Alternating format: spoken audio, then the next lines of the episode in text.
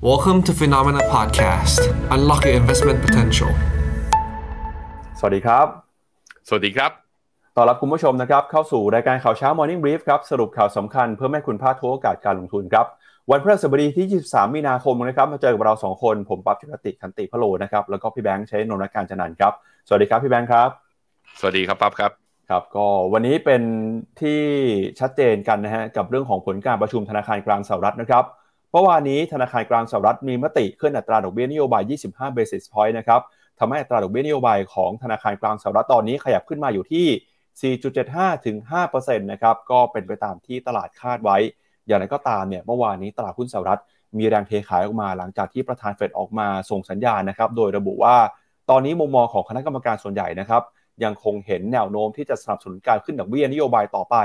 โดยตลาดก็ประเมินผ่านเฟดดอทพอตนะครับว่าปีนี้ น่าจะมีการขึ้นดอกเบี้ยอีกหนึ่งครั้ง แล้วก็จะไม่มีการลดดอกเบี้ยนะครับทำให้ตลาดค่อนข้างผิดหวังครับ เมื่อคืนนี้เราก็เลยเห็นแรงเทขายออกมานะครับตลาดหุ้นสหรัฐมีการปรับตัวลงมาด้วยทั้งดาวโจนส์เซ็นด์ห้าร้อยแล้วก็ NASDAQ ส่วนตลาดหุ้นยุโรปที่ปิดก่อนที่จะทราบผลการประชุมเฟดเนี่ยเมื่อวานนี้ยังบวกได้อยู่นะครับอือฮึก็เดี๋ยวมาดูกันครับว่าเช้านี้ตลาดตอบรับยังไง แล้วก็วันนี้นะไฮไลท์เนี่ยเราจะอุทิศไปให้กับการวิเคราะห์Fed statement แล้วก็ตัว dot plot ที่ออกมาด้วย ปรากฏว่าเซอร์ไพรส์ผมพี่ปั๊บครับ ถือว่าเซอร์ไพรส์ผมก็คือว่า dot plot หินไว้ก่อนก็คือ ไม่ได้ปรับขึ้น อืมมันก็เลยลึกๆลึกๆแล้วนักลงทุนอาจจะกังวลว่า อ่า เฟดแสดงว่าวิกฤตธนาคาร SVB กับ SB ที่ล้มไปเนี่ยเฟดกังวลเหมือนกันใช่หรือไม่แรงเทขายจึงตามมานั่นเองนะครับ ครับ นอกจากนี้นะครับจะพาคุณผู้ชมไปดูกันอีกหนึ่งแรงกดดันที่เข้ามาในตลาดหุ้นสหรัฐครับ คือการออกมาส่งสัญญาณของคุณเจเน็ตเยเลนรัฐมนตรีว่าการกระทรวงการคลังที่ออกมาบอกนะครับว่าตอนนี้เนี่ย ทางรัฐบาลสหรัฐครับยังไม่ได้มีการพิจารณาเพิ่มเติมนะครับถึงแผนการที่จะเข้าไปช่วยเหลือนะครับหรือว่าไปอุ้มแบงค์ถ้าหากว่าเกิดปัญหานะครับที่ลุกลามบานปลาย จนกระทบกับระบบการเงินถ้าว่ามีแบงค์ล้มต่อไปนับจากนี้เนี่ยทางคุณเจเน็ตเยเลนก็บอกว่าจะไม่ได้เข้าไปช่วยง่ายๆ เหมือน 2-3 แบงค์ก่อนหน้านี้แล้ว อาจจะต้องมีมาตรการทางกฎหมาย เข้าไปช่วยพิจารณาด้วยนะครับประกอบกันบอกว่าไม่ได้อุ้มก็คืออุ้มแบบทุกแบงค์นะครับเพื่อป้องกันปัญหา moral hazard หรือว่าปัญหาเรื่องจริยธรรมที่อาจจะเกิดขึ้นต่อไปในอนาคต นอกจากนี้นะครับก็มีตัวเลขเงินเฟ้อของสหรัฐอาณาจักรครับพี่แบงค์ที่เมื่อวานนี้ถือว่าค่อนข้างเซอร์ไพรส์ครับเพราะว่าหลังจากเงินเฟ้อชะลอลงมาติดต่อกัน 3 เดือน ปรากฏว่าเงินเฟ้อเดือนล่าสุดเนี่ยสูงขึ้นนะครับทะลุขึ้นไป 10%แล้วครับนี่อาจจะเป็นสัญญาณที่ว่าธนาคารกลางอังกฤษอาจต้องทำงานหนักกว่านี้ เพื่อที่จะคุมเงินเฟ้อให้อยู่ให้ได้ ตอนนี้อังกฤษนะครับถือว่าเป็นหนึ่งในประเทศที่มีอัตราเงินเฟ้อสูงที่สุดแห่งหนึ่งในยุโรปเลยทีเดียวนะครับก็ถือว่าเป็นเรื่องที่ต้องจับตากันกับนโยบายการเงินที่มีความผันผวนในช่วงนี้นะครับครับ แล้วก็จะพาคุณผู้ชมไปดูกันนะครับกับประเด็นข่าวในประเทศในเรื่องของการเลือกตั้ง ตอนนี้เริ่มมีคนออกมาคาดการณ์แล้วนะครับว่าการเลือกตั้งที่จะเกิดขึ้น อาจจะเป็นผลดีนะครับต่อเศรษฐกิจจะมีเงินสะพัดมากกว่า 1 2 0 0 0 0 ล้านบาทเลยทีเดียวนะครับอย่างนั้นเดี๋ยวเรามาดูกันในประเด็นข่าวทีละเรื่องนะครับ ก็วันนี้ชวนคุณผู้ชมคุยหน่อยครับใครที่ดูรายการวันนี้อยู่นะครับคุณผู้ชมมองผลการประชุมของเฟดในค่ำคืนที่ผ่านมาแล้วเนี่ยรู้สึกว่าเป็นยังไงบ้าง เป็นไปตามคาดไหมหรือว่า ผิดคาดยังไง พิมพ์ข้อความเข้ามาพูดคุยเข้ามาแสดงความคิดเห็นหน่อย แล้วเดี๋ยวเราจะมาวิเคราะห์กันนะครับว่าเฟดที่ตัดสินใจใช้นโยบายการเงินเมื่อวานนี้ ส่งผลต่อตลาด แล้วก็จะเป็นการส่งสัญญาณทำอะไรต่อไปนะครับ พิมพ์ข้อความมาพูดคุยข้อความเข้ามาทักทายกันได้ครับ มาเริ่มต้นกันกับตลาดหุ้นเมื่อคืนนี้นะครับ มาเริ่มที่ตลาดหุ้นสหรัฐก่อนครับดัชนีดาวโจนส์เมื่อวานนี้ติดลบไป 1.6% S&P 500 นะครับปรับลงไป 1.6%เช่นกัน แล้วก็ NASDAQ ร่วงลงไป 1.6%นะครับ ถ้าหากว่าไปดูในรายดัชนีเนี่ยจะเห็นว่าดาวโจนส์ปรับตัวลงมามากกว่า 530 จุด หุ้นในกลุ่มขนาดกลางขนาดเล็กนะครับ Russell Small Cap 2,000 ติดลบไป 2.8%เลยครับ หุ้นกลางหุ้นเล็กเนี่ยลงไปหนักกว่าเพื่อนนะครับ แล้วก็ดัชนี VIX Index ซึ่งเป็นตัวที่วัดค่าความผันผวนความกังวลของตลาดครับ ปรับตัวเพิ่มขึ้นมานะครับ มาอยู่ที่ระดับ 22.26 จุด ถ้าไปดูหุ้นรายตัวนะครับเมื่อวานนี้มีหุ้นตัวไหนที่ซื้อขายกันคึกคักบ้าง เราก็จะเห็นว่าแรงขายนะครับเกิดขึ้นกันทั่วทุก sector ในตลาดหุ้นสหรัฐเลยครับ ไม่ว่าจะเป็นหุ้นในกลุ่มสถาบันการเงินนะครับที่ทั้ง JP Morgan Bank of America วอลมอร์แกนส a ลลี่นะครับเวลส์ฟาโกติดลบไปตั้งแต่ 2-3%ครับ ดูเหมือนกลุ่มแบงก์เมื่อวานนี้เป็นกลุ่มที่ปรับตัวลงมาหนักที่สุดนะครับ ตามมาด้วยหุ้นในกลุ่มอุตสาหกรรมเเกี่ยวข้องกับกลุ่มอุปโภคบริโภคนะครับ ไม่ว่าจะเป็น Amazon ติดลบไปเกือบ 2% Home Depot ติดลบไป 2.3%กลุ่มพลังงานนะครับ Exxon ติดลบไป 2.2 Chevron ติดลบไป2% Tesla เมื่อวานนี้ร่วงลงไป 3.25%ส่วนหุ้นในกลุ่มเทคนะครับ Microsoft Google Meta Apple นะครับปรับตัวลงไปประมาณ 1-2%ครับก็ถือว่าเป็นการขายออกมานะครับตอบรับกับผลการประชุมของเฟดเมื่อวานนี้ ที่ตลาดอาจจะกังวลนะครับกับเรื่องของเศรษฐกิจที่มีความไม่แน่นอน แล้วก็การส่งสัญญาณของเฟดว่าจะมีการขึ้นดอกเบี้ยต่อ และปีนี้อาจจะไม่ได้เห็นการลดดอกเบี้ยเลยก็ได้ครับ ครับ เหมือนพี่แบงค์อาจจะมีปัญหาเรื่องสัญญาณนิดหน่อยนะครับ ก็พาคุณผู้ชมไปดูต่อนะครับ ว่ามุมมองของตลาดเนี่ย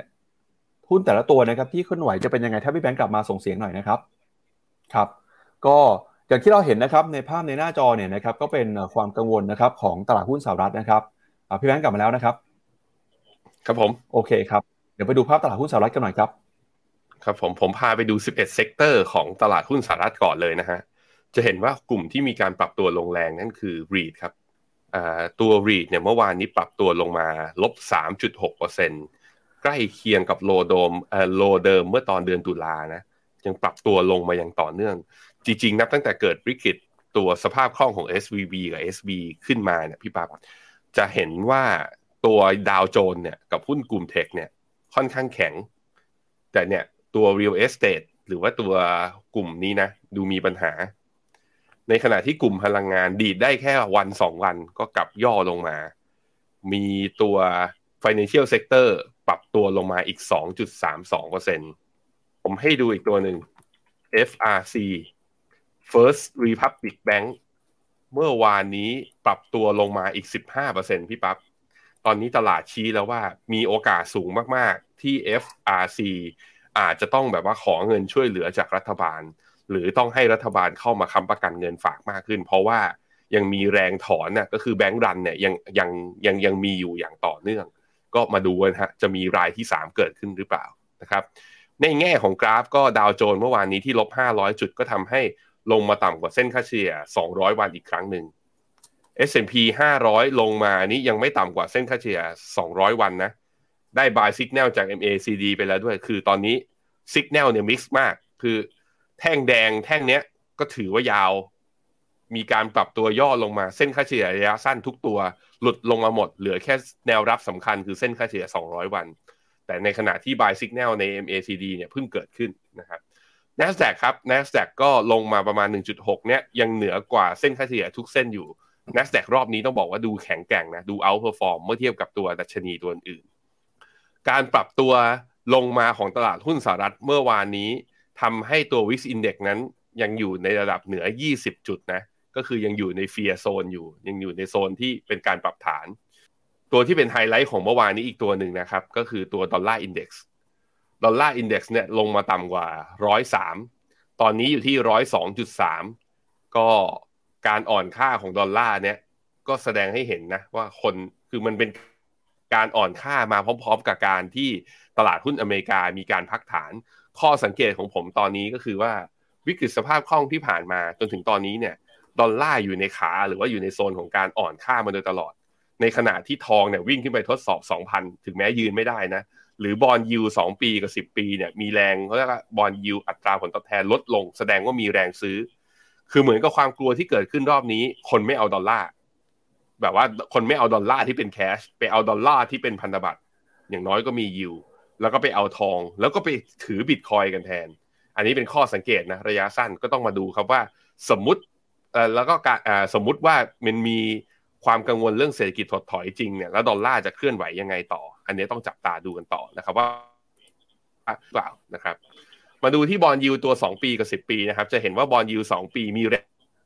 งซื้อกลับเข้ามาครับต่ำกว่าเส้นค่าเฉลี่ย 200 วันลงมาต่ำกว่า 3.5 อยู่ที่ 3.47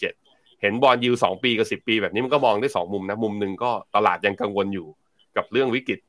สภาพคล่องกับอีกเรื่องหนึ่งก็คือเพราะเฟดก็แย้มเองบอกว่าอาจจะขึ้นดอกเบี้ยไม่เยอะแล้ว มันก็เลยเป็นที่มาที่ว่าเมื่อมีแรงเก็งกำไรแล้วหรือเปล่าว่า ถ้าเฟดขึ้นดอกเบี้ยไม่เยอะแล้ว อย่างนั้นก็เข้ามาซื้อบอลตัวยาวๆ ล็อกยิวที่แถวๆนี้ไปเลย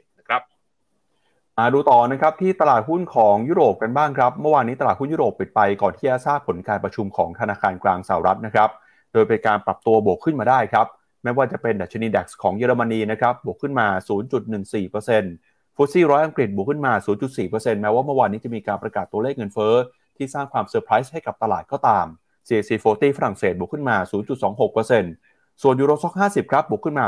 0.3% Euro Stoxx 600 บวกขึ้นมา 0.2% แรงหนุนสำคัญนะครับมาจากหุ้นในกลุ่มอาหารและพลังงาน ที่ปรับตัวบวกขึ้นมาได้มากกว่า 1.3%เมื่อวานนี้ส่วนต่อส่วนหุ้นในกลุ่มสถาบันการเงินนะครับยังคงปรับตัวลงไปต่อนะครับตลาดก็เฝ้าจับตาครับผลการประชุมของธนาคารกลางสหรัฐ แล้วก็วันนี้นะครับ 23 มีนาคมครับพี่แบงค์จะมีการประชุมของธนาคารกลางอังกฤษด้วยนะครับ หลังจากตัวเลขเงินเฟ้อออกมาสูงกว่าคาดแบบนี้ ก็สร้างแรงกดดันนะครับ ว่าธนาคารกลางอังกฤษจะต้องเดินหน้าใช้นโยบายการเงินเข้มงวดต่อไปนะครับ ตอนนี้ตลาดก็ประเมินว่า มีโอกาสที่ธนาคารกลางอังกฤษเนี่ยจะขึ้นดอกเบี้ยอีก 25 basis point ในการประชุมวันนี้ครับตลาดยุโรปเนี่ยจริงๆดูกราฟไม่ได้นะ ข้ามไปก่อน เพราะว่าต้องไปรอดูก่อนว่าวันนี้เปิดตลาดมาแล้วปรับฐานยังไงบ้างนะครับว่าจะรุนแรงเท่ากับที่อเมริกาหรือเปล่านะฮะแต่ให้ไปดูค่าเงินครับ ค่าเงินตัวยูโรดอลลาร์เนี่ยแข็งค่าขึ้นต่อนะทุกคนตอนนี้อยู่ที่ 1.08นะฮะสำหรับตัวยูโรดอลลาร์ในขณะที่เงินปอนด์ก็แข็งค่าต่อเนื่องด้วยเช่นเดียวกันอยู่ที่ 1.22 ตอนนี้ทุกคนหนีดอลลาร์อยู่ฮะ ค่าเงินสกุลอื่นๆเมื่อเทียบกับดอลลาร์เนี่ยกลับมาอยู่ในโซนแข็งค่ากันหมดเลย บาทไทยเนี่ยตอนนี้อยู่ที่ 34.13 ในขณะที่ดอลลาร์เทียบกับเยนนะตอนนี้ลงมาที่ 130 อีกครั้งหนึ่งนะครับดูต่อนะครับที่ตลาดหุ้นของเอเชียบ้างครับเช้านี้ก็เปิดมาแล้วนะครับ เราจะเห็นว่าหุ้นเอเชียเนี่ยตอบรับครับกับประเด็นการประชุมของธนาคารกลางสหรัฐนะครับในทิศทางที่เป็นลบครับดัชนีนิกเคอิ225 ของญี่ปุ่นติดลบไป 0.6% ออสเตรเลียติดลบไป 0.6%เช่นกันนิวซีแลนด์ย่อลงไป 0.5 นะครับส่วนดัชนีหุ้นจีนครับยังไม่เปิดนะครับแต่เมื่อวานนี้หุ้นจีนบวกขึ้นมาได้ จากการคลายความกังวล เรื่องของสถานการณ์นะครับในภาคสถาบันการเงินของยุโรปแล้วก็อเมริกา ที่ธนาคารกลางของแต่ละประเทศเนี่ยตัดสินใจนะครับเข้ามาช่วยเหลือดูแลอย่างทันท่วงทีทำให้มีแรงซื้อกลับคืนขึ้นมานะครับเมื่อวานนี้ฮั่งเส็งของฮ่องกงก็บวกขึ้นมาได้ 1.7%เวทไต้หวันนะครับเมื่อวานนี้บวกขึ้นมาเอ่อ1.5 แต่เช้านี้เปิดมาติดลบไปแล้วนะครับ0.2 ครับ หุ้นไทยครับเมื่อวานนี้บวกขึ้นมาได้ประมาณ 8 จุดนะครับกลับขึ้นมายืนอยู่เหนือระดับ 1,585 จุด อาจจะเป็นสัญญาณนะครับว่าหุ้นไทยได้เคยถูกแรงเทขายอย่างหนัก จนลงไปแต่ระดับ 1,520 1,520 อาจจะเป็นจุดที่ต่ำที่สุดของรอบนี้แล้ว ในมุมมองของนักวิเคราะห์บางราย ส่วน KOSPI เกาหลีใต้วันนี้เปิดมาติดลบนะครับแล้วก็ดัชนีหุ้นของอินเดียหุ้นของเวียดนามเมื่อวานนี้บวกมาได้ แต่ดูเหมือนว่าวันนี้นะครับให้ระมัดระวังเพราะว่ามีโอกาสที่ตลาดหุ้นเอเชีย เปิดมาจะติดลบครับ ตัวนิเคอิลบอยู่ 0.58 แต่ว่าตัว TOPIX นั้นลบแรงกว่านะ ประมาณ 0.81 แต่ตัว TOPIX ยังไม่ต่ำกว่าเส้นค่าเฉลี่ย 200 วันเนี่ยดูแล้วก็อาการอย่างที่ป้าบอกก็คือว่า เด้งขึ้นมาก็ยังไม่ใช่ขาขึ้น ลงมาก็ต้องมารอมารอดูกันครับว่าตัว low เดิมของตัวนิเคอิเนี่ยที่แถวๆประมาณสัก ถ้าตัวนิเคอิ low เดิมแถวๆประมาณ 25,000 26,000ตรงเนี้ยจะไหวหรือเปล่านะครับ ตัวทางฝั่ง KOSPI ของเกาหลีก็ลบเล็กๆครับ ยังยืนเหนือเส้นค่าเฉลี่ย 200 วันอยู่ที่ 2,413 หรือว่าลบประมาณ 0.15 ไต้หวัน ไต้หวันก็เมื่อวานนี้บวกแรงใช่ไหมเมื่อวานนี้บวกไป 1.59%เช้านี้ลบเบาๆ ผมคิดว่า ตลาดเอเชียเหมือนจะปรับฐานเบากว่าทางฝั่งอเมริกา เริ่มมีความ outperform เล็กๆ เพราะว่าปัญหาที่เกิดขึ้นมาเนี่ย ไม่ว่าจะเป็น Credit Suisse SVB หรือว่า SB เนี่ย มันเกิดที่ฝั่งฝั่ง ภาคธนาคาร ซึ่งอยู่ทางฝั่งยุโรปกับอเมริกา แล้วทางฝั่งนู้นเขาแข่งขันกันแข่งกันขึ้นดอกเบี้ยกันอยู่นั้นผลกระทบจึงเกิดทางฝั่งนู้นที่เยอะกว่า มันก็เลยเป็นที่มาที่ว่าเราเริ่มเห็นเอเชียมีความ outperform เล็กๆ ซึ่งเข้า playbook ของ FINNOMENA นะ เรามองว่าทีมเรื่อง China reopen เนี่ยจะทำให้ทางฝั่ง emerging market เนี่ย outperform โดยเฉพาะจีนนะฮะ อะเดี๋ยวเราเรามาดูกัน ตัวฮั่งเส็งเมื่อวานนี้บวกได้ 1.7 เช้านี้ฮั่งเส็งเปิดมาแล้วทุกคน บวกได้นะบวกได้ 0.14 เออ ถือว่าเก่ง ถ้าเห็นเนี่ยดาวโจนส์ลบขนาดเกือบเกือบเปอร์เซ็นต์ครึ่งเนี่ย แต่ฮั่งเส็งบวกได้แบบนี้ก็ค่อนข้างชัดเจนนะครับว่า อย่างที่ผมบอกไปเลยคือ หุ้นทางฝั่งเอเชีย เริ่มมีความ outperform ให้เห็นเมื่อ relative หรือว่าเปรียบเทียบเป็นวันๆเนี่ยเมื่อเทียบกับตลาดทางฝั่งอเมริกากับทางฝั่งยุโรปครับมาดูต่อนะครับกับราคาสินค้าโภคภัณฑ์หน่อยครับ ช่วงนี้ราคาทองคำราคาน้ำมันผันผวนนะครับ โดยเฉพาะอย่างยิ่งครับราคาทองคำหลังจากที่เมื่อวานนี้เนี่ยตลาดก็รับรู้ข่าวนะครับเรื่องการขึ้นอัตราดอกเบี้ยของธนาคารกลางสหรัฐไป สุดท้ายแล้วนะครับราคาทองคำปรับตัวโบกขึ้นมาได้นะครับระหว่างวันเนี่ยที่มีการแถลงราคาทองคำก็มีการซื้อขายพันผวนนะครับแล้วก็ล่าสุดเช้านี้ครับยังขึ้นต่อนะครับมาอยู่ที่ระดับ 1,968 ดอลลาร์ต่อทริอัลครับหลังจากที่ทองคำขึ้นไปทำจุดสูงสุดนะครับที่ประมาณ 2,000 ดอลลาร์นะครับในช่วงสัปดาห์ที่ผ่านมา แล้วเราก็จะเห็นนะครับว่าตอนนี้เนี่ยตลาดก็เฝ้ารอกันกับเรื่องของความชัดเจน การใช้นโยบายการเงินที่ส่งผลต่อค่าเงินดอลลาร์แล้วก็เรื่องนี้นะครับเป็นปัจจัยที่ส่งผลต่อทิศทางของราคาทองคำด้วยนะครับก็เดี๋ยวชวนพี่แบงค์ไปดูภาพราคาทองคำรายนาทีหน่อยนะฮะว่าเอ่อตอนที่อืมรับทราบผลการประชุมเนี่ยทองคำผันผวนแค่ไหนนะครับแล้วก็ราคาน้ำมันนะครับราคาน้ำมันดิบเบรนท์ปิดไปที่ 76 ดอลลาร์ WTI นะครับ 70 ดอลลาร์ราคาน้ำมันก็ยังปรับตัวเอ่อได้รับแรงกดดันนะครับจากความเสี่ยงเรื่องของเศรษฐกิจที่ถดถอย ประกอบกับนะครับกลุ่ม o p e ปก็ยืนยันว่าปีนี้นะครับจะยังคงใช้มาตรการเอ่อกำลังการผลิตน้ำมันเนี่ยตามเดิมไม่มีการเปลี่ยนแปลงครับพี่แบงค์ครับผมผมเอ่อราคาน้ำมันเนี่ยจากประมาณสองพันนะเมื่อวันที่ยี่สิบเนี่ยมีนราคาทองคำนะครับ อ่าราราคาทองคำยี่สิบมีนาขึ้นไปสองพันร่วงลงมาแถวแถวๆประมาณหนึ่งพันเก้าร้อยสามสิบหกวันที่ยี่สิบสองเวลาประมาณตีหนึ่งครึ่ง หลังจากนั้นก็คือเป็นไซด์เวย์อยู่ในกรอบเนี้ยจนกระทั่งเวลาประมาณสี่ทุ่มของเมื่อคืนนี้เริ่มมีแรงซื้อคือเริ่มมีแรงเก็งกำไร ผมไม่แน่ใจว่ามีข่าวรั่วหรือเปล่าแต่ว่าพอประชุมก็คือทราบผลกันตอนตีหนึ่งเนี่ยตีหนึ่งก็คือราคาทองเริ่มดีตั้งแต่ตอนนั้นพี่ปับพันเก้าร้อยสี่สิบหกวิ่งขึ้นมาที่พันเก้าร้อยประมาณพันเก้าร้อยเจ็ดสิบก็คือขึ้นมาแป๊บเดียวอะใช้เวลาประมาณสักครึ่งชั่วโมง ขึ้นมาประมาณสามสิบเหรียญแล้วก็ยืนอยู่ที่ เวลาอยู่ที่อะโซนประมาณนี้ ซึ่งเป็นการขึ้นมาพร้อมๆกับให้ไปดูค่าเงินดอลลาร์รายสิบห้านาที เนี่ยเป็นการดีดขึ้นมาพร้อมกับตอนที่ดอลลาร์ตอนตีหนึ่งนะทุกคนร้อยสามจุดศูนย์หกเนี่ย ร่วงลงมาใช้เวลาครึ่งชั่วโมงร้อยสามลงมาที่ร้อยสองจุดหนึ่งแสดงให้เห็นว่าดอลลาร์อ่อนค่าเป็นเหตุ ผลทำให้ตัวราคาทองนั้นดีดเนี่ยมันมาคู่กันเลยณตอนนี้นะฮะ ในขณะที่ราคาน้ำมัน ถามว่าราคาน้ำมันเคลื่อนไหว มีดีดกับเขาเนี่ย ดีดในช่วงเวลาไหน ก็จะเห็นว่าราคาน้ำมันหลังตีหนึ่งอะมีแรงเทขายลงนะเออแปลกตอนตีหนึ่งพอทราบผลปุ๊บ ราคาน้ำมัน WTI จาก 71 เหรียญเนี่ยลงมาที่ 70ท่วนหลุดด้วย หลุดลงไปที่ 69.9 ก่อนที่จะดีดกลับขึ้นมาอยู่ที่โซนประมาณนี้ ถ้าดูที่ราคาน้ำมันเป็นกราฟรายวัน ผมยังมองเหมือนเมื่อวานนี้ก็คือว่าน่าจะยังมีแรงดีดรอบสั้น แต่อันนี้รอบการดีดของราคาน้ำมันไม่ได้แปลว่าหุ้นน้ำมันวิ่งด้วยนะอะผมพากลับมาดู หุ้นน้ำมันเมื่อวานเนี้ย energy sector เนี่ยลบนะทุกคนลบสองเปอร์เซ็นสวนทางกับราคาน้ำมันที่ยังวิ่งขึ้นต่อ เพราะฉะนั้นคือถ้าจะเอาแบบว่าเก็งกำไรน้ำมันจริงก็อาจจะต้องไปซื้อพวกกองที่เป็น oil future ตรงๆแต่ ว่ากองพวก oil future ไอ้ oil future เราก็จะต้องเจอกับภาวะที่เรียกว่า contango กับ backwardation การที่ไม่ตามราคาน้ำมันดิบไปฟิวเจอร์ที่เราตามตรงๆ อันนั้นก็ต้องไประมัดระวังกันด้วย ส่วนหุ้นน้ำมันเนี่ย ผมคิดว่าที่ราคามีการปรับฐานนะหุ้นกลุ่มพลังงานเนี่ยอาจจะเพราะว่าตลาด price in เรื่อง recession มากขึ้นหรือเปล่านะครับเอาละครับงั้นเดี๋ยวเรามาดูกันนะครับกับการประชุมของเฟดเมื่อวานนี้ครับผลการประชุมนะครับมีอะไรที่น่าสนใจบ้างประธานเฟดออกมาพูดอะไร แล้วก็จะส่งผลนะครับต่อทิศทางของตลาดยังไง เราจะมาวิเคราะห์กันอย่างละเอียดเลยนะครับก็เดี๋ยวก่อนไปดูผลนะเดี๋ยวชวนพี่แบงค์อ่านคอมเมนต์คุณผู้ชมหน่อยฮะว่าวันนี้คุณผู้ชมก็มาแสดงความคิดเห็นเรื่องเฟดกันเยอะเหมือนกันนะครับ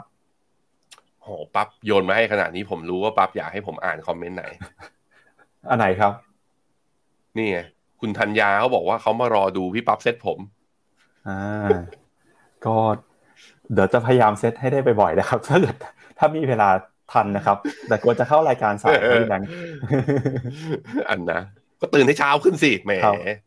อืมคุณมาลัยบอกว่าเฟดไม่กล้าใช้ยาแรงเจอวิกฤตแบงค์เข้าไปจริง ใช่ครับ เพราะก่อนหน้านี้เนาะก่อนไอตัววิกฤตสภาพคล่องเนี้ย ตลาด price ไปถึงแบบ 50 basis point Goldman Sachs บอกเทอร์มิน l ลเรทจะขึ้นไป 6 อะ ยังจำกันได้ใช่ไหมตอนนี้ Goldman บอกว่าไม่แล้วแถวแถวห้าปริ่มๆนี่แหละนะฮะมีใครอีก โหคุณแซมซ่านนี่เล่นเป็นรายวันเลยเหรอ บอกโชคดีขายตัว NASDAQ ไปเมื่อวันก่อน เห็นบอกว่ากำไรอยู่แล้วประมาณ8%ใช่ไหมฮะยินดีด้วยนะครับ คุณนาราธรก็บอกว่า วิเคราะห์ได้เลยว่าเฟดจะขึ้นดอกเบี้ยตามทรงผมของคุณปั๊บคือยังไงเหรอทรงผมไหนไหนซูมหน้าพี่ปั๊บหน่อยดิเออ ครับ ไม่ต้องซูมมากก็ได้ครับ คือไม่ถ้าเกิดถ้าเกิดเซ็ตผมแล้วหุ้นขึ้นนี่เดี๋ยวผมจะเซ็ตมาทุกวันเลยนะฮะ อ๋อโอเค ครับอืมอะมีคนเขาถามพี่ปั๊บเขาถามว่า ครับ ถ้าการขึ้นดอกเบี้ยเป็นไปตามคาดชะไหนหุ้นอเมริกาลงอะเราไปเข้าหัวข้อข่าวกัน มันอยู่ที่ตอนที่คุณเจอร์โลมพาวเวลแถลงนั่นแหละ ที่ทำให้หุ้นลงอะไปครับอะมาดูกันกับการประชุมเมื่อวานนี้ของธนาคารกลางสหรัฐนะครับ ผลการประชุมครับก็เป็นไปตามที่ตลาดคาดการณ์นะครับ คือมีการขึ้นอัตราดอกเบี้ยนโยบาย 25 basis point ครับหรือว่า 0.25% ทำให้ตอนนี้นะครับเรื่องของอัตราดอกเบี้ยนโยบายของธนาคารกลางสหรัฐก็ขยับขึ้นมา อยู่ที่ในกรอบ 4.75 ถึง 5%แล้วนะครับอย่างไรก็ตามเนี่ยในการประชุมครั้งนี้ก็ได้มีการส่งสัญญาณนะครับแสดงความกังวลเรื่องของบริกฤตการณ์ในภาคธนาคารพาณิชย์ด้วย แล้วก็ประธานเฟดก็ระบุเช่นกันนะครับว่า การขึ้นอัตราดอกเบี้ยเนี่ยนโยบายการเงินที่เข้มงวดนะครับใกล้จะสิ้นสุดลงไปแล้วนะครับ ดยสำนักข่าว CNBC รายงานนะครับบอกว่าธนาคารกลางสหรัฐมีการประกาศขึ้นอัตราดอกเบี้ย พร้อมกับแสดงความกังวลกับภาคการเงินนะครับที่เกิดปัญหาในเร็วๆนี้ นอกจากการปรับขึ้นอัตราดอกเบี้ยครั้งนี้ซึ่งเป็นการปรับขึ้นอัตราดอกเบี้ย ครั้งที่ 9 ติดต่อกันแล้วนะครับนับตั้งแต่ที่มีการขึ้นมาครั้งแรกในเดือนมีนาคมปีที่แล้วเนี่ยเราก็จะสังเกตเห็นได้นะครับว่า FOMC จะขึ้นดอกเบี้ยต่อไปหรือไม่ อนาคตนะครับบอกว่ายืนยันชัดเจนก็คือจะต้องเอาข้อมูลมาประกอบการพิจารณาด้วย แถลงการหลังการประชุมของ FOMC ระบุนะครับว่าคณะกรรมการจะติดตามข้อมูลอย่างใกล้ชิดนะครับแล้วก็ประเมินผลกระทบของนโยบายการเงิน โดยคณะกรรมการคาดว่าการบังคับใช้นโยบายเพิ่มเติมบางอย่าง อาจจะเหมาะสมเพื่อให้บรรลุจุดยืนของนโยบายการเงินที่เข้มงวดเพียงพอ เพื่อจะดึงอัตราเงินเฟ้อกลับเข้าสู่เป้าหมาย 2%นะครับในอนาคตข้างหน้า โดยถ้อยแถลงในครั้งนี้เนี่ยต่างจากการแถลงก่อนหน้านะครับที่มีข้อความระบุนะครับว่า การเพิ่มขึ้นดอกเบี้ยเนี่ยควรจะทำอย่างต่อเนื่อง เพื่อให้อัตราเงินเฟ้อปรับตัวลงมานะครับ ตอนนี้ก็เปลี่ยนเป็นว่าคณะกรรมการจะใช้นโยบายอย่างเหมาะสมนะครับ เอาคำว่าขึ้นดอกเบี้ยต่อเนื่องออกไป ขณะที่คุณจโรมพาเวลประธานเฟดนะครับก็ออกมาระบุว่า ธนาคารกลางครับอาจจะใกล้ถึงจุดสิ้นสุดของวงจรดอกเบี้ยขาขึ้นแล้วนะครับ แต่อย่างไรก็ตามการต่อสู้กับเงินเฟ้อยังคงไม่จบสิ้น กระบวนการทำให้ตรางเงินเฟ้อกลับลงมา 2%เนี่ยยังคงเป็นเป้าหมายอีกยาวไกลนะครับ แล้วก็มีแนวโน้มที่จะมีอุปสรรคต่อไปในอนาคตข้างหน้า นอกจากนี้นะครับประธานเฟดก็ยอมรับว่า ความมันปวนล่าสุดครับในระบบธนาคาร มีแนวโน้มที่จะส่งผลให้เงื่อนไขการตัดสินใจนะครับ แล้วก็การให้สินเชื่อเนี่ยมีความเข้มงวดมากขึ้น อาจจะเป็นเหตุผลว่าทำไมท่าทีของธนาคารกลางสหรัฐนะครับจึงไม่เข้มงวดเหมือนครั้งที่แล้วครับ อย่างไรก็ตามนะครับประธานเฟดก็ยังยืนยันว่าแม้ว่า แนวโน้มเนี่ยทิศทางต่างๆนะครับ จะสร้างความกังวล แต่แล้วก็ตามเนี่ยนะครับ การปรับลดอัตราดอกเบี้ยนะครับไม่ได้อยู่ในเบสเคสของเฟดในช่วงที่เหลือของปีนี้ นั่นแปลว่าอะไรฮะปีนี้เฟดส่งสัญญาณชัดเจนว่าจะไม่เห็นการลดดอกเบี้ยนะครับโดยระบบธนาคารของสหรัฐมีความแข็งแกร่ง แล้วก็มีความสามารถในการรับมือกับปัญหา แต่อะไรก็ตามเนี่ยปัญหาจากภาคธนาคารนะครับ ล่าสุดก็มีแนวโน้ม จะส่งผลทาให้การให้สินเชื่อนะครับ หรือว่าการทำกิจกรรมทางเศรษฐกิจ มีผลกระทบมีความไม่แน่นอน เพราะฉะนั้นนะครับคณะกรรมการเฟดยังคงให้ความสำคัญกับความเสี่ยง ด้านนี้อยู่แล้วก็ติดตามเรื่องของผลกระทบนะครับจากเงินเฟ้อด้วย ในระหว่างการแถลงข่าวนะครับทาง FOMC ก็บอกว่าได้มีการพิจารณาเหมือนกันนะครับถึงข้อเสนอที่บอกว่าครั้งนี้เนี่ยจะไม่ขึ้นดอกเบี้ย แต่ก็ตามนะครับสุดท้ายคณะกรรมการเฟดก็มีมติเป็นเอกฉันครับที่จะตัดสินใจเดินหน้าขึ้นอัตราดอกเบี้ยต่อไปนะครับเนื่องจากข้อมูลขั้นกลางเกี่ยวกับอัตราเงินเฟ้อแล้วก็ความแข็งแกร่งของตลาดแรงงานเนี่ยตอนนี้ ยังสนับสนุนนะครับให้สามารถใช้นโยบายการเงินที่เข้มงวดมากขึ้นได้นะครับแล้วก็ประธานเฟดก็บอกด้วยว่าตอนนี้เนี่ยยังคงมุ่งมั่นนะครับที่จะสร้างเสถียรภาพในระบบการเงิน สร้างเสถียรภาพเรื่องของราคา แล้วก็เอาเงินเฟ้อลงมาให้ได้นะครับหลักฐานทั้งหมดที่เฟดเห็นอยู่บอกว่าประชาชนมีความมั่นใจครับว่า ธนาคารกลางสหรัฐจะทำได้ แล้วก็จะสามารถนำเงินเฟ้อปรับให้ลงมาอยู่ใกล้กับเป้าหมาย 2%ได้นะครับเมื่อเวลาผ่านไป สิ่งที่สำคัญที่สุดในตอนนี้ก็คือ เรื่องของการรักษาความมั่นใจนะครับ แล้วก็จะต้องทำให้เห็นผ่านการกระทำในครั้งนี้ครับพี่แบงค์ครับอันนี้ก็เป็นมุมมองของประธานเฟดที่ออกมาส่งสัญญาณเมื่อวานนี้นะครับอันนี้เป็นสรุปนะฮะภาพรวมทั้งจากการถแถลงข่าวหลังการประชุมมุมมองส่วนตัวของประธานเฟดโจโรมพาเวลด้วยนะครับสรุปสำคัญคือ1นะครับการประชุมมีการขึ้นดอกเบี้ย 25 basis point ตามคาดทำให้อัตราดอกเบี้ยขึ้นมาสู่ระดับ 4.5 ถึง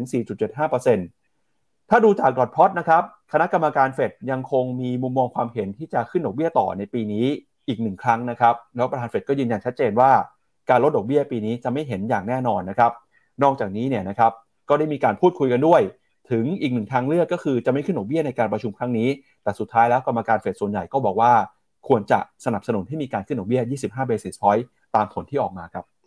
อืมครับผมเดี๋ยวพาไปดูตัวดอทพอตด้วย พาไปดูดอทพอตว่าเปลี่ยนไปจากเดิมหรือเปล่า แล้วเดี๋ยวเรามาวิเคราะห์กันครับว่าสาเหตุที่ทำให้ตลาดหุ้นลง แล้วก็ผ่านหลังจากนี้ไปเราเชื่อคำของคุณโจลงโฮเวลได้มากขนาดไหนนะฮะครับก็เราจะเห็นนะครับว่าตอนนี้เนี่ยการใช้นโยบายการเงินของธนาคารกลางสหรัฐนะครับยังคงอยู่ในอัตราเร่งที่มีการขึ้นดอกเบี้ยอย่างรวดเร็วนะครับ การประชุมครั้งนี้ครับเป็นการขึ้นดอกเบี้ย 9 ครั้งติดต่อกันแล้วนะครับเฟดเดินหน้าขึ้นดอกเบี้ยมาตั้งแต่เดือนมีนาคมของปีที่แล้ว จนถึงตอนนี้นะครับยังไม่หยุดขึ้นเลยครับ อาจจะมีการชะลอนะครับความร้อนแรงไปบ้าง จากก่อนหน้านี้ที่มีการขึ้นดอกเบี้ยครั้งละ 75 basis point ครั้งละ 50 basis point ครั้งนี้นะครับขึ้นเพียงแค่ 25 basis point ครับแล้วก็มุมมองของ Fed dot plot นะครับก็ยังไม่เปลี่ยนแปลงนะครับอย่างที่พี่แบงค์บอกไปนะฮะภาพ Fed dot plot อันนี้สะท้อนให้เห็นมุมมองของคณะกรรมการยังไงบ้างครับอืมครับผมแต่ละจุดก็คือคณะกรรมการเขาเห็นว่าดอกเบี้ยสิ้นปีนี้จะอยู่ที่เท่าไหร่ ปีหน้าจะอยู่ที่เท่าไหร่นะจะเห็นว่าเสียงส่วนใหญ่อยู่ที่ห้าจุดหนึ่ง ห้าจุดหนึ่งเนี่ยก็แปลว่าห้าท่วนนั่นแหละห้าท่วนก็คือขึ้นได้อีกหนึ่งครั้ง แต่ว่าจะเห็นว่ามีกรรมการเฟดอยู่เจ็ดคนคือเจ็ดจุดสีเหลืองของปีสองพันยี่สามนะ ที่อยู่เกินห้าจุดหนึ่งแสดงว่าห้าจุดหนึ่งไม่ใช่เป็นมติเอกฉันนะทุกคน ถ้ามองดีๆนะ อันเนี้ยแสดงว่ามันมีกรรมการอีกเจ็ดคนที่มองเห็นว่าขึ้นดอกเบี้ยอีกหนึ่งครั้งไม่พอ ขึ้นดอกเบี้ยอีกหนึ่งครั้งไม่พอ อาจจะต้องขึ้นอีกอย่างน้อยๆ คือสองครั้งหรือสามครั้ง ซึ่งอันนี้มันก็สะท้อนออกมาที่คุณโจมพาวเวลพูด พอคุณโจมพาวเวลพูดว่าเงินเฟอ้อยังเป็นเป้าหมายสำคัญในการที่เฟดจะต้องคอนโทรลให้ได้ก็คือเขามีสองอย่างเนะ fully employ ก็คือว่าทำให้การจ้างงานโตเต็มประสิทธิภาพ กับสองคือกดอัตราเงินเฟอ้อมาให้อยู่ในเป้าหมายที่สองเปอร์เซ็นพอเขาบอกว่ายังคือพร้อมที่จะยืดหยุ่นปรับในนโยบายแล้วก็มีแนวโน้มคือ ถ้าเห็นว่าสัญญาณเงินเฟอ้อยังไม่ลง อาจจะมีโอกาสที่จะปรับขึ้นดอกเบี้ยได้ ตลาดเลยคิดอย่างนี้ พี่ปั๊บว่าไอ้จุดสีเหลืองเจ็ดไอ้เจ็ดอันที่อยู่เกินห้าจุดหนึ่งอะหนึ่งในนั้นอาจจะมีคุณโจโรมโพเวลอยู่ด้วย ก็คือคุณโจโรมโพเวลยังแอบเหี่ยวอยู่นิดๆนั่นเอง มันจึงเป็นที่มาอ้าว แล้วก็อีกเรื่องหนึ่งมันเป็นหลักฐานก็คือ ตอนที่คุณโจมโพเวลบอกว่าอินฟลชันเป็น transitory ปี 2022อะปี 2021 ปี 2022 สุดท้ายมันก็ไม่ใช่ transitory หรือว่าไม่ใช่เป็นเรื่องชั่วคราวจริงจนขึ้นดอกเบี้ยมา ก็คือ ก็คือตัวตลาดเองไม่เชื่อคำเขาไง ไปเชื่อมาก่อนแล้วก็ผิดหวัง แล้วก็มาตอนต้นปีนะพี่ปั๊บต้นปีเจอโรมพาวเวลก็พูดว่ายังจะขึ้นดอกเบี้ยอยู่ aggressive ขึ้นดอกเบี้ย มาคราวนี้จะเห็นว่าใน statement เดี๋ยวพี่ปั๊บจะพาไปดูนะ statement ที่มีความเป็นเหี่ยวเนี่ยถูกถอดออก แล้วตัวเองก็คือมีความแบบว่ามีความพยายามพูดปลอบประโลมตลาดอยู่ระดับหนึ่งแล้วก็บอกว่าเออดอกเบี้ยเนี่ย เริ่มเห็นแล้วว่าจุดสูงสุดเอ้ยเงินเฟ้อเนี่ยจุดสูงสุดอยู่เท่าไหร่ terminal rate ก็สูงสุดไม่มากกว่านี้ คือเริ่มมีการทวิสต์คือมีความเหี่ยวกับพิราบสลับไปสลับมาตามสถานการณ์ มันทำให้ตลาดเนี่ย ผมคิดว่าตลาดก็อาจจะไม่ได้เชื่อคำพูดของแกมากขนาดนั้น สุดท้ายเราก็ต้องไปพึ่งพาตัวเลขเศรษฐกิจ แล้วก็ไปเดาใจอีกทีหนึ่งครับว่าวิกฤตภาคการเงินเนี่ยจะลุกลามจริงหรือเปล่า ซึ่งตอนเนี้ยอย่างที่เห็นคือตอนตีหนึ่งเป็นต้นมา ตลาดไปตีความแล้วว่า มันสะท้อนให้เห็นจากตัวถ้อยแถลงของคุณโจมพาวเวลว่า ถึงใน press con ไอตัว statement ที่ออกมานั้นจะมีความมั่นใจว่าขึ้นดอกเบี้ยไม่เยอะ แต่พอออกมาตอบคำถามกับดูที่ dot plot แล้วโอกาสในการขึ้นดอกเบี้ยมันยังมีอยู่พี่ปั๊บขอไหมครับครับเดี๋ยวเรามาเปรียบเทียบกันนะครับ ระหว่างแถลงการณ์ในครั้งนี้กับแถลงการณ์ในการประชุมครั้งก่อนหน้า ในแถลงการณ์ของคณะกรรมการ FOMC เนี่ยมีอะไรเปลี่ยนแปลงไปบ้างนะครับ เรามาดูทีละย่อหน้าเลยนะครับ ก็ ที่ขีดเป็นสีแดงเนี่ยอันนี้คือแถลงการณ์อันเก่าที่เอาข้อความออกไป ถ้าสีแดงมีตัวขีดเส้นใต้นะครับ คือเอาข้อความเพิ่มเข้ามาครับ แถลงการในครั้งนี้เนี่ยออกมาระบุนะครับว่า เมื่อไม่นานมานี้ครับเห็นสัญญาณบ่งชี้นะครับ ว่าการใช้จ่ายแล้วก็การผลิตขยายตัวขึ้นมาเล็กน้อย ขณะที่ตัวเลขการจ้างงานนะครับเฟดดึงคำว่าบินโรบัสหรือว่าการฟื้นตัวขึ้นมาอย่างแข็งแกร่งเนี่ยออกไปนะครับ แล้วก็บอกว่าเป็นการพิกอัพหรือว่าการฟื้นขึ้นมาในเดือนหลังสุดนะฮะเดือนล่าสุด แล้วก็บอกว่า ตอนนี้เนี่ยเรื่องของตัวเลขการจ้างงานยังคงเดินหน้าเติบโตในตราที่แข็งแกร่งนะฮะอย่างไรก็ตาม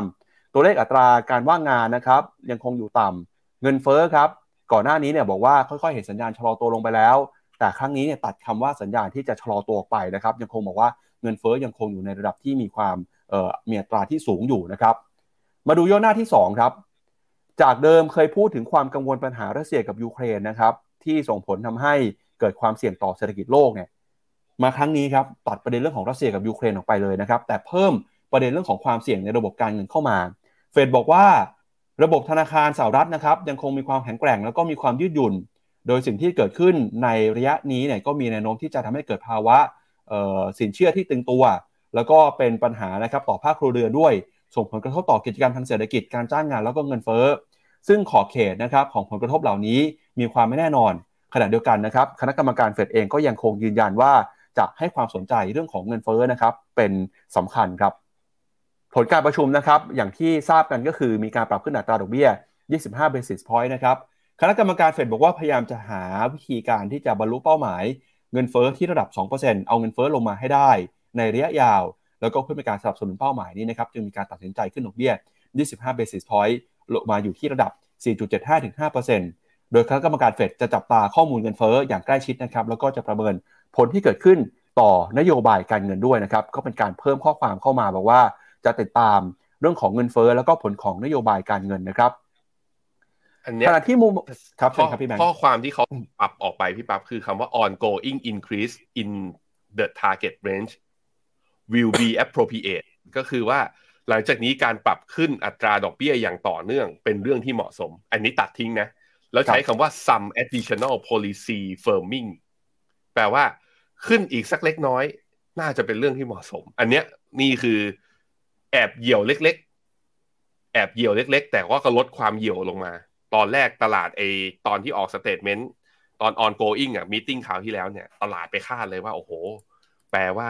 ไอ terminal rate เนี่ยอาจจะเห็นแบบ 5.5 ถึง 6%หรือเปล่านะครับอะพี่ปั๊บต่อครับครับอะส่วนมุมมองทางเศรษฐกิจอื่นก็ยังเหมือนเดิมนะครับ เฟดก็ยังคงบอกว่าติดตามสถานการณ์ โดยจะยึดข้อมูลเป็นสำคัญนะครับก่อนที่จะตัดสินใจใช้นโยบายการเงิน แล้วก็บอกว่าเป้าหมายเงินเฟ้อนะครับยังคงย้ำว่าเป็นเป้าหมายที่มีความสำคัญ ต่อการใช้นโยบายการเงินในรอบนี้นะครับมุมมองเศรษฐกิจนะครับคณะกรรมการพร้อมที่จะปรับเปลี่ยน หากเห็นว่ามีความเหมาะสม แล้วก็มีตัวเลขที่ชัดเจนออกมายืนยันนะครับ อันนี้ก็เป็น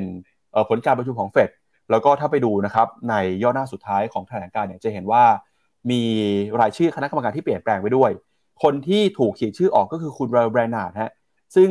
ในช่วงเดือนที่ผ่านมาเนี่ยก็ออกจากคณะกรรมการเฟดนะครับไปรับตำแหน่งเอ่อเป็น director ของ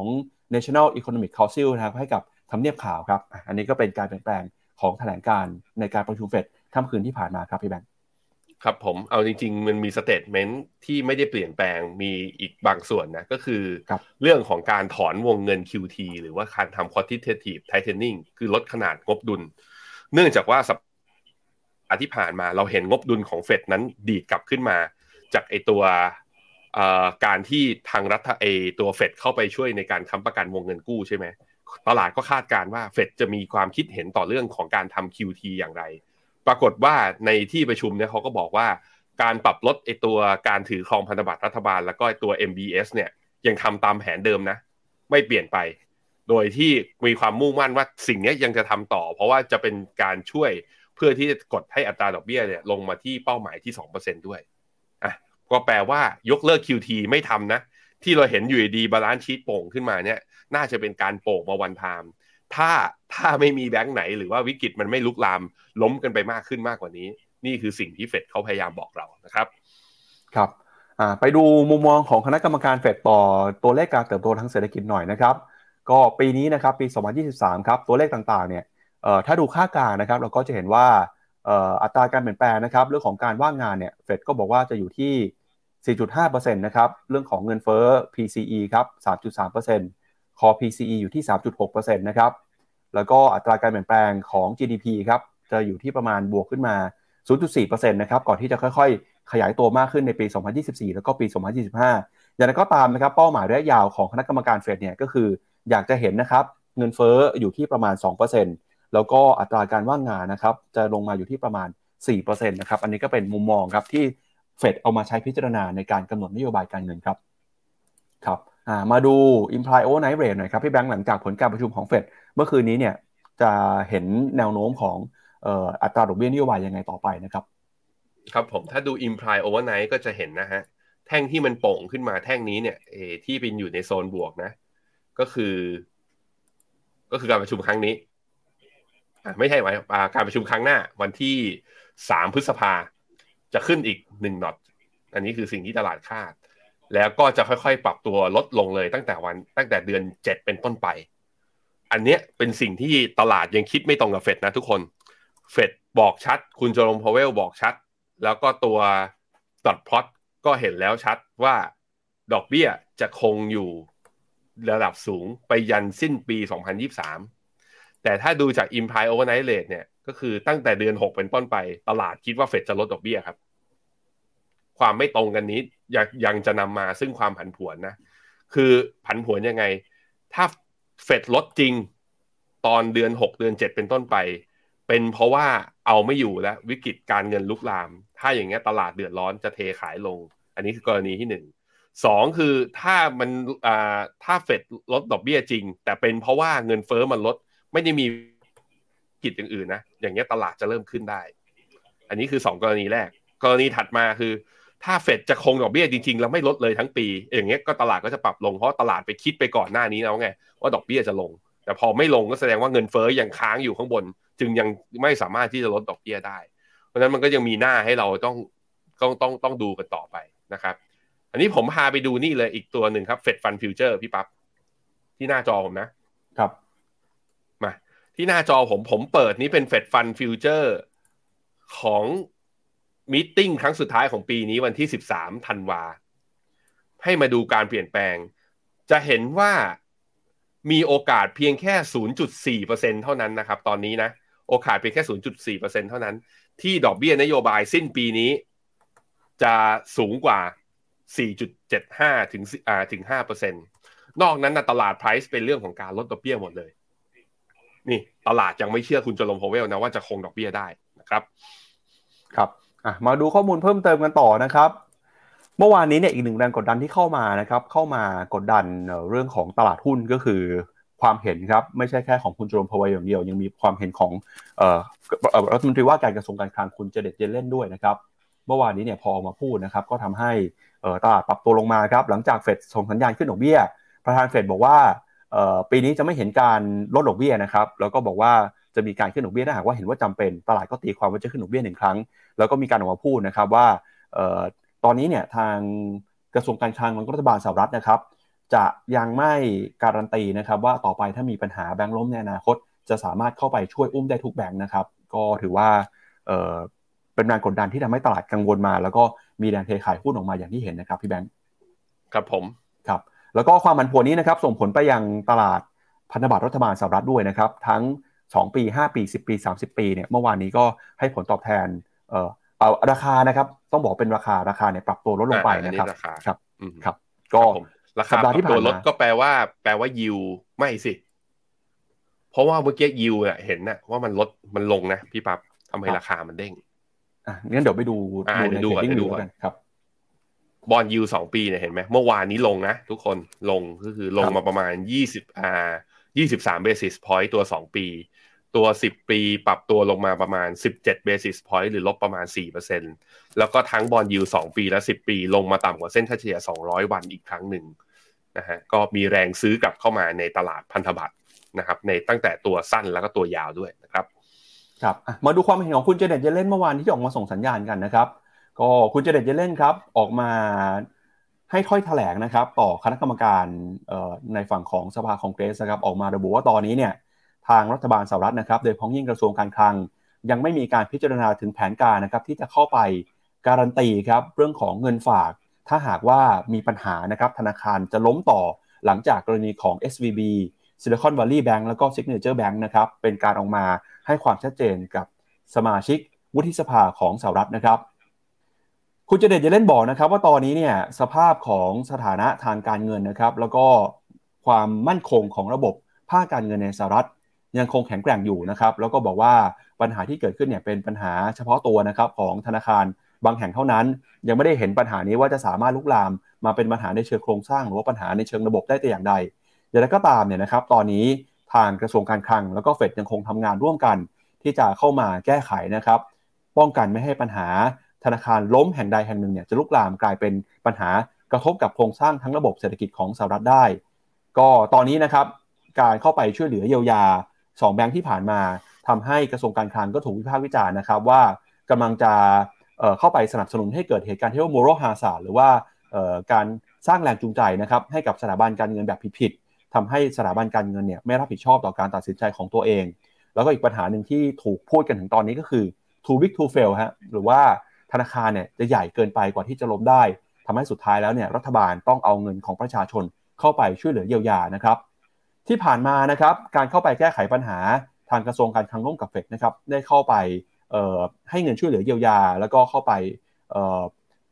ช่วยเหลือนะครับผ่าน FDIC นะครับแต่แล้วก็ตามเนี่ยปัญหานี้ก็ถือว่าสามารถแก้ไขได้โดยรวดเร็ว เพียงแค่ 2-3 วันหลังจากที่เกิดปัญหาเท่านั้น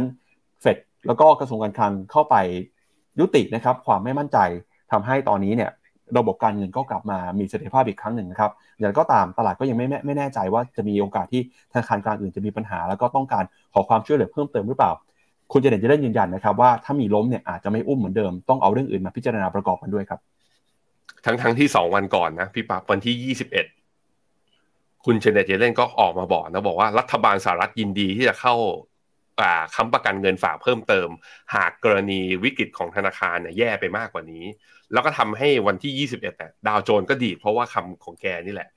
แล้วอยู่ดีเมื่อวานนี้ก็ออกมาบอกว่า อ๋อไอที่บอกว่าค้ำอะไม่ได้อุ้มทุกแบงค์นะ คือมีความไบโพล่านิดหนึ่งคือ คือพอไปพูดไปปุ๊บมั่นใจเกินไปตลาดก็ไปเหมาเข่งไงว่า ถ้ามีวิกฤตอะไรจะอุ้มทั้งหมด แกคงกลัวว่าเฮ้ยส่งสัญญาณผิด เดี๋ยวมันจะเกิด moral hazard ขึ้น เดี๋ยวมันจะมีปัญหาขึ้น ก็เลยออกมาแบบคล้ายๆ กับออกมาแก้ statement ของตัวเองใหม่ว่า ถ้าจะอุ้มไม่อุ้มทุกแบงค์นะ ถ้าเกิดไปต่างๆ เหล่านี้นะครับส่งผลต่อความมั่นใจของตลาดนะครับ ยังไงถ้ามีความเคลื่อนไหวเพิ่มเติมเนี่ยเราจะมาอัปเดตให้กับคุณผู้ชมทราบกันต่อๆไปนะครับ แล้วก็มาดูกันต่อครับกับอีกหนึ่งธนาคารนะครับ ที่กำลังจะเผชิญกับแรงกดดันในตอนนี้ก็คือธนาคารกลางของอังกฤษครับ วันนี้เนี่ยนะครับเราจะเห็นการประชุมของธนาคารกลางอังกฤษ หลังจากที่ ทราบผลนะครับเรื่องของตัวเลขเงินเฟ้อในเดือนกุมภาพันธ์ที่ปรากฏว่าเงินเฟ้อรอบนี้เนี่ยทำจุดสูงสุดนะครับในรอบกว่า 4 เดือน หลังจากที่เงินเฟ้อของสหรัฐอเมริกาปรับตัวลงมาได้ 3 เดือนติดต่อกันในเดือนก่อนหน้า 3 เดือนก่อนหน้านะครับ ปรากฏว่ามาในเดือนล่าสุดเนี่ยเงินเฟ้ออยู่ดีๆก็ปรับตัวเพิ่มขึ้นมาครับมีสาเหตุสำคัญมาจากราคาอาหาร แล้วก็ราคาเครื่องดื่มที่ปรับตัวสูงขึ้นนะครับเงินเฟ้อของอังกฤษครับในเดือนกุมภาพันธ์ออกมาอยู่ที่ระดับ 10.4%เพิ่มขึ้นอย่างผิดคาด หลังจาก 3 เดือนก่อนยังปรับตัวลงมาติดต่อกันอยู่เลยนะครับ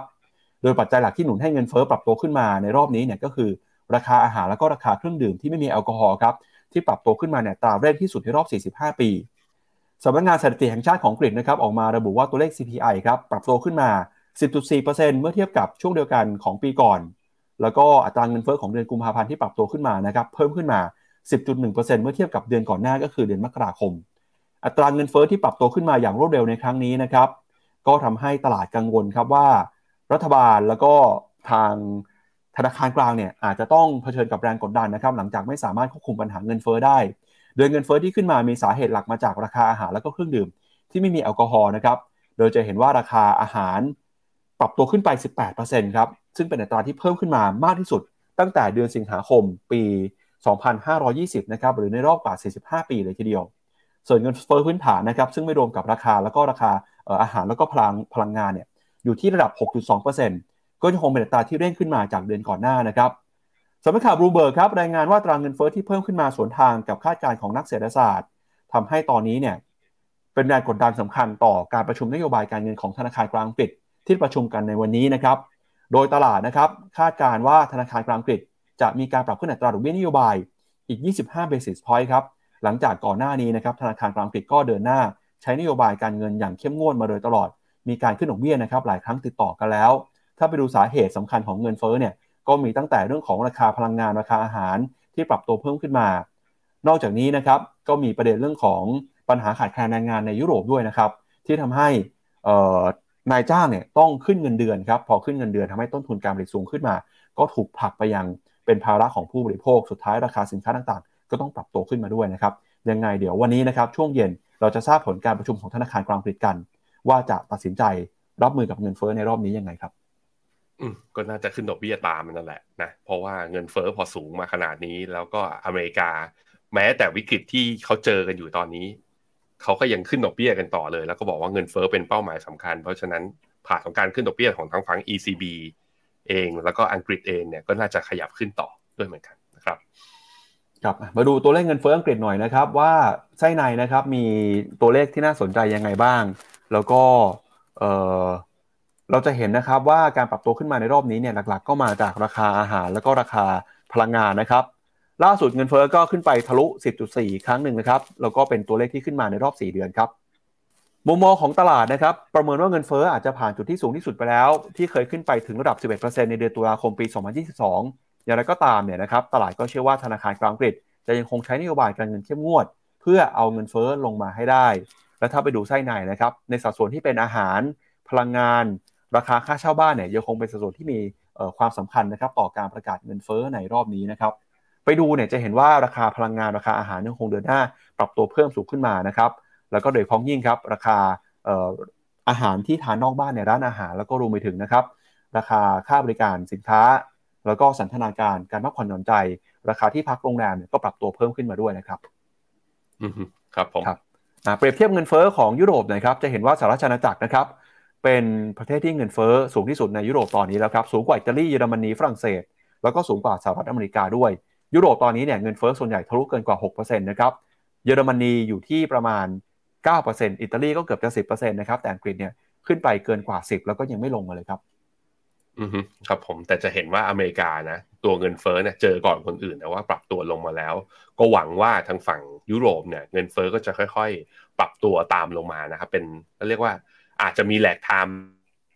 แต่แต่ว่าถ้าค่อยๆ ปรับตัวลดลงมาก็แปลว่าดอกเบี้ย ปีนี้ยังขึ้นอยู่แต่ว่า ผมคิดว่ามีโอกาสและที่จะ terminal rate อาจจะไม่สูงกว่าที่ตลาดคาดไปตั้งแต่ตอนต้นปีนะครับ ครับไปดูต่อครับกับมุมมองของคณะกรรมการ BOE หน่อยครับพี่แบงค์ว่าใครเป็นใครบ้าง แล้วก็การขึ้นหนุเบี้ยน่าจะยังดำเนินต่อไปนะครับครับก็จะเห็นนะฮะตัวจริง ๆ แล้วในคณะกรรมการเนี่ยมีความเขาเรียกว่ามีความเหี่ยวกันเป็นส่วนใหญ่เลยนะพี่ปั๊บก็คือมันก็เลยเป็นที่มาครับว่าน่าจะทำให้ตัว BOE เนี่ยยังจำเป็นที่จะต้องขึ้นดอกเบี้ย ซึ่งตลาดก็คาดการนะตัว imply overnight rate ที่เราใช้ดู Fed Fund Rate อะที่ทางฝั่งดอกเบี้ยของอังกฤษก็มีเหมือนกัน คิดว่าจะอยู่ที่ระดับแถวๆประมาณ 5%ซึ่งก็ใกล้เคียงกับเฟดอยู่นะครับตอนนี้ครับครับไปดูกันอีกรอบหนึ่งครับกับตลาดหุ้นเอเชียนะครับที่เปิดทำการซื้อขายในเช้าวันนี้นะครับว่าเอเชียเป็นยังไงบ้างครับเดี๋ยวชวนที่แบงค์ไปดูตลาดที่เปิดมาหน่อยนะครับก็เห็นเช้านี้นะครับตลาดหุ้นในฝั่งของญี่ปุ่นครับล่าสุดดัชนีนิกเกิ225 ของญี่ปุ่นนะครับเคลื่อนไหวราคาเนี่ยก็ปรับตัวอยู่ที่ ติดลบไป 0.5%ครับ ออสเตรเลียติดลบไป 0.7 นะครับ ก็การปรับตัวลงมาดูเหมือนว่า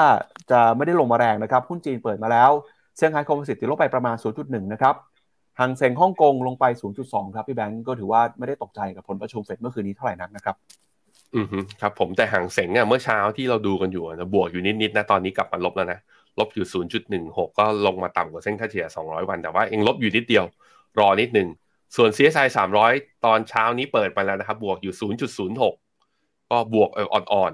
ๆ ขึ้นมายืนเหนือ 4,000 จุดอีกครั้งหนึ่งนะฮะก็ตลาดยังมีความเขาเรียกว่า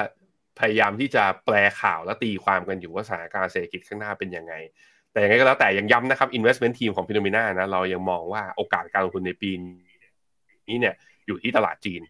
ถ้าย่อลงมาแล้วมีโอกาสเข้าซื้อหนักๆยังไง เราก็จะมีสัญญาณแจ้งเตือน แล้วก็มี notification ยิงไปหาทุกท่านนะครับครับมาดูต่อนะครับกับความเคลื่อนไหวของ Tencent ครับล่าสุด Tencent ก็มีการเปิดเผยนะครับตัวเลขผลประกอบการครับรายงานผลประกอบการไตรมาสที่ 4 ของปี 2022 นะครับรายได้รวมอยู่ที่ 1.45 แสนล้านหยวนนะครับเพิ่มขึ้นมาเมื่อเทียบกับไตรมาสก่อน แล้วก็เห็นสัญญาณนะครับแนวโน้มเนี่ยรายได้จากโฆษณายังคงเติบโตต่อเนื่องนะครับถ้าไปดูทีละรายการครับ รายได้จากบริการออนไลน์ลดลงไป 2%ครับ ลดลงมาจากบริการโซเชียลมีเดียแล้วก็เกมออนไลน์ ส่วนเกมในต่างประเทศรายได้เพิ่มขึ้นมา 5%มาจากเกม Valorant นะครับ แล้วก็ League of Legends ส่วน Tencent เนี่ยก็บอกว่า ส่วนที่เป็นบริการออนไลน์ที่รายได้เพิ่มขึ้นมา ก็มี Video Account นะครับ อย่างเช่น WeChat video app live แล้วก็บริการฟังเพลงแบบระบบสมัครสมาชิกด้วย รายได้จากภาคธุรกิจโฆษณาออนไลน์เติบโตขึ้นมา 15%นะครับ กลุ่มที่มีการซื้อโฆษณามากขึ้นได้แก่กลุ่มอีคอมเมิร์ซเกม แล้วก็กลุ่มฟินเทคนะครับ ส่วนมุมมองของ Tencent บอกว่าตลอดปี 2022 ครับ บริษัทพยายามเพิ่มประสิทธิภาพของธุรกิจนะครับโฟกัสเฉพาะธุรกิจหลักของบริษัท แล้วก็พัฒนาธุรกิจใหม่ให้สอดคล้องกับการเติบโต ตลาดก็มองว่ารายได้ของ Tencent ที่เติบโตขึ้นมา ติดต่อกันใน 2 ไตรมาสเนี่ยอาจจะเป็นสัญญาณนะครับว่าแรงกดดันกับภาคในกลุ่มเทคโนโลยีของจีน น่าจะผ่อนคลายลงไป แล้วก็รัฐบาลจีนนะครับน่าจะค่อยๆ ยกเลิกมาตรการการควบคุมอย่างเข้มงวดนะครับในภาคอุตสาหกรรมอินเทอร์เน็ตของจีนแล้วครับพี่แบงค์ ครับผมมาดูข้อมูลของเทนเซ็นกันหน่อยนะครับ ที่ประกาศผลประกอบการกันออกมานะครับเราก็จะเห็นว่าในรอบนี้เนี่ยนะครับแนวโน้มครับรายได้ในส่วนต่างๆ ก็ค่อยๆ ฟื้นตัวขึ้นมา ไม่ว่าจะเป็น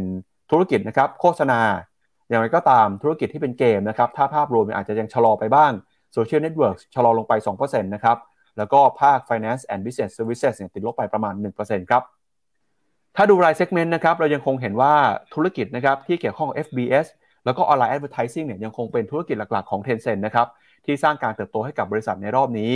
ผลประกอบการที่เติบโตขึ้นมาก็มีหลายเกมนะครับที่คงได้รับความนิยมอยู่ทั้งในประเทศแล้วก็ต่างประเทศ รายได้จากเกมในต่างประเทศนะครับเติบโต 11%แล้วก็ Valorant นะครับแล้วก็ League of Legends เนี่ยรวมถึงเกมใหม่ที่เปิดตัวขึ้นมา ยังคงได้รับความนิยมนะครับแล้วก็ถ้าไปดูครับตอนนี้ Tencent เนี่ยเริ่มเห็นสัญญาณการเติบโตขึ้นมาแล้วนะครับในไตรมาสที่ 4 รายได้ค่อยเพิ่มฟื้นตัวขึ้นมา หลังจากไตรมาสหนึ่งไตรมาสสองไตรมาสสามของปีที่แล้วเนี่ยเห็นการหดตัวของรายได้ไป แล้วก็ตอนนี้นะครับภาพรวมของธุรกิจของ Tencent เนี่ยก็ค่อยๆ มีสัดส่วนนะครับ ในฝั่งของ fintech business services แล้วก็social network เนี่ยที่ยังคงเป็นสัดส่วนหลักอยู่ครับ อือฮึอะดูฮะ ราคาหุ้น Tencent นะตอนนี้นะก็ดีดกลับขึ้นมา อยู่ที่ตลาดฮ่องกงเนี่ยบวกอยู่4%นะตอนนี้ จริงๆ นับตั้งแต่วันอังคารที่ผ่านมาอังคารบวก 2.6 บวกอีกหนึ่งพฤหัสบวกอีกสี่จุดสองหกโอ้โหสามวันที่ผ่านมาบวกเกินเกินเกินเจ็ดเปอร์เซ็นขึ้นไป เพราะ pattern แล้วก็มีการทะลุตัวแนวต้านที่เป็น downtrend line ตรงนี้ขึ้นมาด้วย โดยแท่งเนี้ยนั้นสัญญาณกลับมาสัญญาณกลับมาสวย พร้อมกับงบที่โอเค ผมว่าอะมาดูกันครับว่าเทนเซ็นจะนำร่องทำให้หุ้นเทคจีนเนี่ยกลับมาคึกคักได้อีกครั้งหนึ่งหรือเปล่านะครับเดี๋ยวผมถ้าเป็นอย่างนี้แล้วขอดูบาบาหน่อยสิ บาบาเป็นยังไงบ้าง โอบาบาลงก็รีบาวน้อยกว่าเทนเซ็นนะ เหมือนกับเป็นเหตุการณ์เฉพาะกับเทนเซ็นอย่างเดียวหรือเปล่าอขอดูอีกสักวันสองวันครับว่า หุ้นเทคตัวอื่นๆ จะวิ่งตามหางไอตัวเทนเซ็นได้หรือไม่นะครับมาดูต่อนะครับกับประเด็นเรื่องของการเมืองในบ้านเราบ้างครับ การเลือกตั้งกำลังจะเกิดขึ้นแล้วนะครับในวันที่ 14 พฤษภาคมนี้ ความชัดเจนจากการเลือกตั้งในครั้งนี้นะครับทำให้หลายฝ่ายคาดการณ์ว่าเศรษฐกิจเนี่ยจะเห็นแดงฟื้นตัวกลับขึ้นมานะครับมุมมองของมหาวิทยาลัยหอการค้าไทยครับออกมาระบุว่า การเลือกตั้งนะครับจะทำให้เงินสะพัดในระบบเศรษฐกิจไทยกว่า 1 2 0 0 0 0 ล้านบาท แล้วก็มั่นใจนะครับว่าจะไม่เกิดสุญญากาศในการเบิกจ่ายงบประมาณ โดยผลสำรวจนะครับคาดว่าเศรษฐกิจไทยจะค่อยๆ ฟื้นตัวตั้งแต่ไตรมาสที่ 4 ของปีนี้เป็นต้นไป โดยคาดว่าจะเติบโตอยู่ที่ในระดับ 3-3.5%นะครับมหาวิทยาลัยหอการค้าไทยนะครับระบุว่าการเลือกตั้งนะครับจะสามารถทำให้เราเห็นรัฐบาลชุดใหม่ในช่วงของเดือนสิงหาคม แล้วก็ช่วงที่มีการหาเสียงเลือกตั้งครับ จะมีเงินสะพัดอย่างน้อย 5-6หมื่นล้านบาท และจะทำให้เกิดเงินหมุนเวียนในระบบเศรษฐกิจช่วงตั้งแต่เดือนเมษาถึงพฤษภาอยู่ที่1ถึง1 2 0 0 0 0 ล้านบาท จะกระตุ้นเศรษฐกิจให้เติบโตในระดับ 0.5 ถึง 0.7%นะครับ ในช่วงรัฐบาลรักษาการครับต้องยอมรับว่าอาจจะทำอะไรไม่ได้ แต่สิ่งที่ภาคเอกชนต้องการก็คือ ให้รัฐบาลเร่งเบิกจ่ายงบประมาณที่ผูกพันตามแผนการลงทุนนะครับตามแผนการใช้จ่าย เพื่อพยุงให้เศรษฐกิจเดินหน้าต่อไป แล้วก็ต้องจับตานะครับว่าการจัดตั้งรัฐบาลเนี่ยจะสามารถรับรื่นหรือไม่ โดยตอนนี้นะครับส่วนใหญ่เขามีมุมมองว่าเศรษฐกิจไทยน่าจะฟื้นตัวได้ในช่วงปลายปีครับพี่แบงค์มาดูหุ้นไทยกันหน่อยครับอืครับผม MACD ยังไม่ตัดเป็น buy signal นะทุกคนในกราฟ day ยังถ้าการรีบาวขึ้นมารอบนี้ วัดด้วยแนวต้าน Fibonacci 61.8 เดี๋ยวผมดูให้ปื๊ด ตอนนี้อยู่ที่ 38.2 ถ้าหุ้นไทยรีบาวขึ้นมาครึ่งทางเนี่ยก็จะอยู่ที่ 1,606 จุด มีโอกาสขึ้นไปได้ ถ้า buy signal เกิดนะครับ ถ้า buy signal เกิดเนี่ยที่พันหกเนี่ยคือครึ่งทางของการปรับฐานนับตั้งแต่ตอนนับจริง ๆ นับตั้งแต่ต้นปีอะเนี่ยลงมาลงมาต้นปีอยู่ที่หนึ่งพันหกร้อยเก้าสิบสี่เมื่อวันที่สิบมกรานั้นจุดสูงสุดของปีนี้นะ ลงมาจุดต่ำสุดของปีนี้คือวันที่สิบสี่มีนาอยู่ที่หนึ่งพันห้าร้อยสิบแปดเด้งขึ้นมารอบเนี้ยสามสิบแปดจุดสองคือหนึ่งพันห้าร้อยแปดสิบห้าเนี่ยตรงเนี้ยพอดีเป๊ะเลยบายสิกแนลถ้าเกิดขึ้นก็มีแนวต้าน 50%คือ 1,606กับอีกที่หนึ่งคือ 61.8 คือ 1,627 หวังทางขึ้นนะสำหรับตัวหุ้นไทยเพราะผมมองว่า การปรับฐานลงมานับตั้งแต่ตอนปลายเดือนกุมภาที่ผ่านมา เป็นการปรับตัวลงมาแรงไปแล้วไม่สมเหตุสมผล ยังย้ำว่าตรงนี้ก็ยังมีโอกาสการลงทุนใครที่แบบว่าอะมองว่า มีมีคนทักมาเหมือนกันมีลูกค้าบอกว่าเออเนี่ย ดู Morning Beef แล้วก็เข้าไปซื้อหุ้นไทยไอตัวที่มองไว้ก็ตอนนี้ก็ได้กำไรกันมาแล้ว ก็รอดูกันหน่อยครับผมคิดว่ามีโอกาสพันหกถึงพันหกรอยี่สิบตรงนั้นค่อยเป็นแนวเทคโปรฟิตของเรานะครับ เป็นยังไงบ้างครับ กับเนื้อหาในวันนี้นะครับที่เรามาวิเคราะห์กันกับเรื่องของการประชุมธนาคารกลางสหรัฐนะครับ ยังไง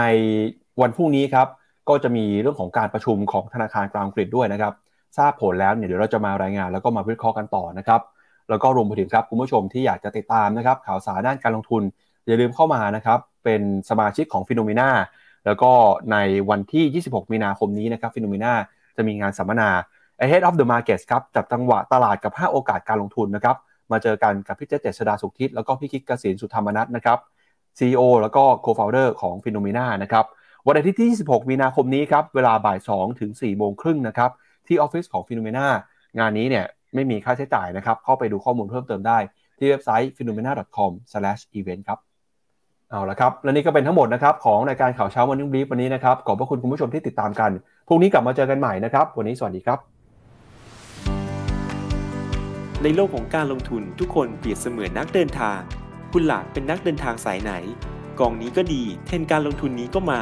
ใครว่าดีเราก็ไปหมดแต่ไม่ค่อย work ให้ FINNOMENA Exclusive บริการที่ปรึกษาการเงินส่วนตัว ที่พร้อมช่วยให้นักลงทุนทุกคนไปถึงเป้าหมายการลงทุน สนใจสมัครที่ f i n o m e f i n o m e n a e x c l u s i v e หรือ line at f i n o m e n a p o r t คำเตือน ผู้ลงทุนควรทำความเข้าใจลักษณะสินค้า เงื่อนไขผลตอบแทน และความเสี่ยงก่อนตัดสินใจลงทุน